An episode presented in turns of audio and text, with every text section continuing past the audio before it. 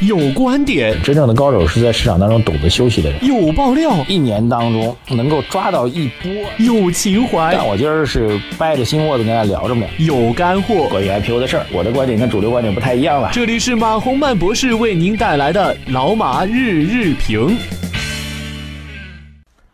好，各位老马日评的听众朋友们，大家早上好啊！我们感谢理财魔方冠名老马日评，下载理财魔方的 APP，专业资产配置，一键投资全球。今天聊点什么呢？哈哈，今天我们比较兴奋啊，因为昨天晚上诺贝尔经济学奖年度的诺贝尔经济学奖出来了啊，这个人是塞勒啊，塞勒是一位搞心理学的经济学家。呃，他们搞的经济学或者金融学的分析呢，我们一般称之为行为经济学，啊，这是行为经济学第三次来获得诺贝尔经济学奖啊。之前我们其实，呃，透过不同的渠道吧，透过不同的节目内容，其实给大家分析过相关行为经济学当中的一些内容。那么塞勒最大的一个突破呢，就是啊，准确的说吧，所有搞行为经济学或者这个行为金融学的人。他们最大的跟传统经济学最大的突破就是认为，人本质上是有一些动物属性的，这些动物属性会使得经济学当中最重要的一个假设前提就是人所做的任何一个决定，都是基于自身利益最大化的最理性的一个抉择，啊，这样一个假设的一个否定。啊，学过经济学的人都知道，经济学有一个重要的前提啊，就是所谓的公理吧，就是你做的任何一个决策都是为了你自身利益最大化所做的决定，而这个决定应该是最理性的。这假设前提是不需要去做证明的，所以称之为前提或者公理。那么，行为经济学和行为金融学其实挑战的就是这样一个公理。呃，塞勒其实干的事情包括。他之前的一些获得诺奖的行为经济学家干的事情都是这样一个逻辑啊。之前包括卡内曼啊之类做的都是这样一个事情。呃，举个例子啊，这其实是我们我个人对这个话题非常感兴趣啊，因为我认为绝大多数人做的决策都不是理性的啊。这个理性不理性是源自于各方面的原因，其中心理学方面是非常重要的一个原因。举个例子啊，呃，塞勒做了一个比较重要的一个理论上的一个。创新呢，就是划分出人的心理账户。什么叫心理账户呢？就是同样是钱，同样金额，同样是美元或者人民币，啊，在外人看来同样是钱，但是在你内心当中，却有可能是划分为不同的账户当中。由于划分到不同的账户，你对这些看起来一样的钱的处理方式是完全不一样的。什么意思？举个例子啊，这个最简单的说法就是，比如说你在。打比方说，你赚十万块钱，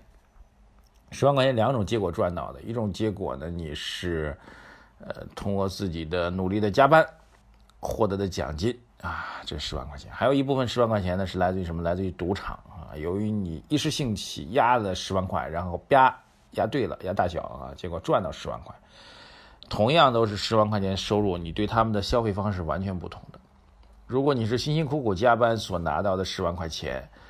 然后估计你因此而去扩大消费的概率，或者去爽一把、去猛地折腾一把的概率很小。但是，绝大多数人从赌场当中赚到的这十万块钱，很快就会想各种方法去尽量把它挥霍掉啊，至少挥霍掉其中的一部分。哈，这就是心理账户当中的不同。但实际上，这十万块钱收入对你个人的消费行为和心理来说，理论上来讲，如果从理理论上来讲，应该是完全相同的啊。这就是心理账户的不同。啊，有人说这个还不太典型，那再举一个最典型跟我们投资人相关的，你的账户当中有两只股票，一只股票在赚钱，一只股票在亏钱啊，然后你现在急着用钱，需要必须要卖出一只股票才能够解决你们家的急需，请问你是卖掉那个赚钱的公司呃股票呢，还是卖掉那个亏钱的股票？哎，这个其实也是一个跟心理相关的一个问题啊。请问您如何回答？那么，经济学家的调研或者行为经济学家的调研显示，绝大多数人选择都是卖掉那个赚钱的股票，而留下那个亏钱的股票，因为他们会觉得亏钱会给自己心理造成比较大的伤害，赚钱哪怕少赚了，但是依然是赚钱的，就是赚的钱和亏的钱对他来说，心理上是完全不同的。行行为心理学当中是这样来理解，就是。你赚到的一百块和你付出的一百块，虽然同样都是一百块，但差别在你心里当中的评价是不一样的哈，这是一个比较重要的发现。啊，那这个行为如果从一个理性的操作角来讲，请问应该是怎么样来回答啊？其实真正的答案是我既不考虑是卖出赚钱的股票，也不考虑是卖出我亏钱的股票，我应该如何去考虑卖哪只股票呢？应该这样来考虑啊，正常的理性的考虑应该是这样的，就是假如现在只给你这两只股票的代码，请问。这两只股票，你觉得未来谁更有上涨的机会？谁的下跌的风险会更大？换句话说，真正理性的分析是跟你现在赚钱和亏钱没有任何关系。你需要做的事情是评判这两只股票未来谁的投资机会更大，跟他现在是亏损和盈利是没有任何关系的。你应该卖掉的是认为将来没有赚钱机会那只股票，而留下的是那只赚钱机会更大的股票，无论它现在亏损还是盈利。对，真正的理性分析应该是这样的，呃，所以这个赛勒所做的事情，或者行为经济学所做的事情，就是大多数情况下，人们出于各种心理上的人类心理当中的一些弱点问题，所做出的你自以为理性的判断，其实是被你的感性所左右的。对，这是一个比较明确的一个理论研究的问题，而且现实当中是多次存在。大家有兴趣可以找一些行为经济学方面的一些案例和图书。我刚才只是举了两个例子，就已经足以证明，这个大多数人在由于心理行为当中存在的漏洞和问题，导致你在投资当中没有办法去做出客观理性的决策。当然，塞勒非常厉害，我觉得他比其他经济学家更厉害，因为他就是因为看透了这个行为，呃，金融当中的一些人性的问题，所以也专门做了一个基金。而且这基金的盈利状况非常好啊，那基金赚的钱比他今天拿到诺贝尔奖的钱多多了啊！当然，现在诺贝尔奖钱由于中国的房价过高，显得也不是那么高的，大概几百万人民币吧。呃，当年莫言先生拿到诺奖的时候感慨了一下啊，说我小时候，我们年轻的时候啊，以为诺奖是是非常非常高的奖金，但现在拿到手发现，靠着诺奖钱在北京买套房子也挺难的。哈哈，时过境迁呀，好吧。啊，这个塞勒或者呃诺贝尔经济学奖颁给行为经济学家，其实告诉我们说，每个人的人性其实都是有心理上的问题的，很难做到真正的理性的判断。呃，所以我们节目更多的在强调如何去透过外部纷杂复杂的一些经济现象来判断我们的投资机会，包括昨天我们对大家啊开门红之后的风险的提示，我们觉得都还是非常准确的。我们是尽量比较理性的来判断。这个市场的交易性机会，而不是被所谓境外的大涨去影响、去盲动。特别对于昨天早盘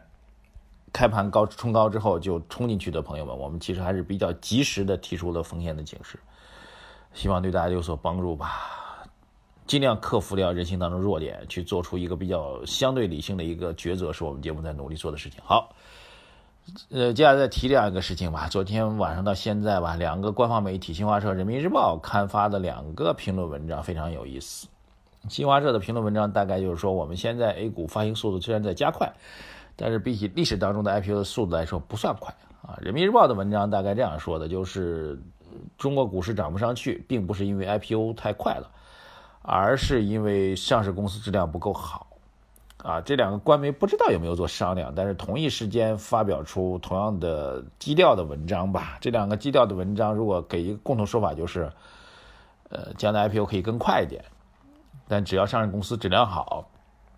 就没有任何问题啊。这两篇文章要看看今天市场如何去理解了。我我个人觉得。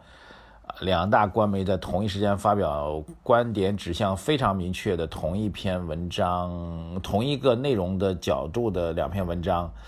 应该是有一个政策宣示的含义，供大家做一个参考。还有一点是周小山同志围绕中国外汇管理制度、金融制度吧对外开放，突然发表了一个非常长的一个采访报道。啊，但因为那个财务报道非常专业，我们今天以诺奖为主就不点评了，有可能放在我们周末节目当中给大家做一个重点的点评，希望大家能够关注。好，关于市场交易，啊，昨天的一根大阴线说明了一切啊，绝不是像大家那么乐观的市场行情，谨慎没错，看不懂就不做啊，宁可错过不要做错啊，这是本人在资本市场折腾这么多年。最基本的要素。活着永远比你被套牢要痛快得多。还记得我刚才讲的第一个心理账户吗？好，今天在节目最后呢，再次给大家推荐一个非常有价值的投资渠道和平台，那就是理财魔方啊。有一组数据啊，二零一六年熔断的时候，沪深三百下跌达到百分之二十三点五一，而理财魔方最高等级的风险组合下跌只有百分之三点七四啊，经历了实盘运行的历史检验。更重要的是，理财魔方的每笔投资都在基金公司的官网是可以查询的，有证监会的监管，安全放心啊！大家可以去关注和下载理财魔方的 APP，对各位的投资做一个有效的补充。好，谢谢大家，再见。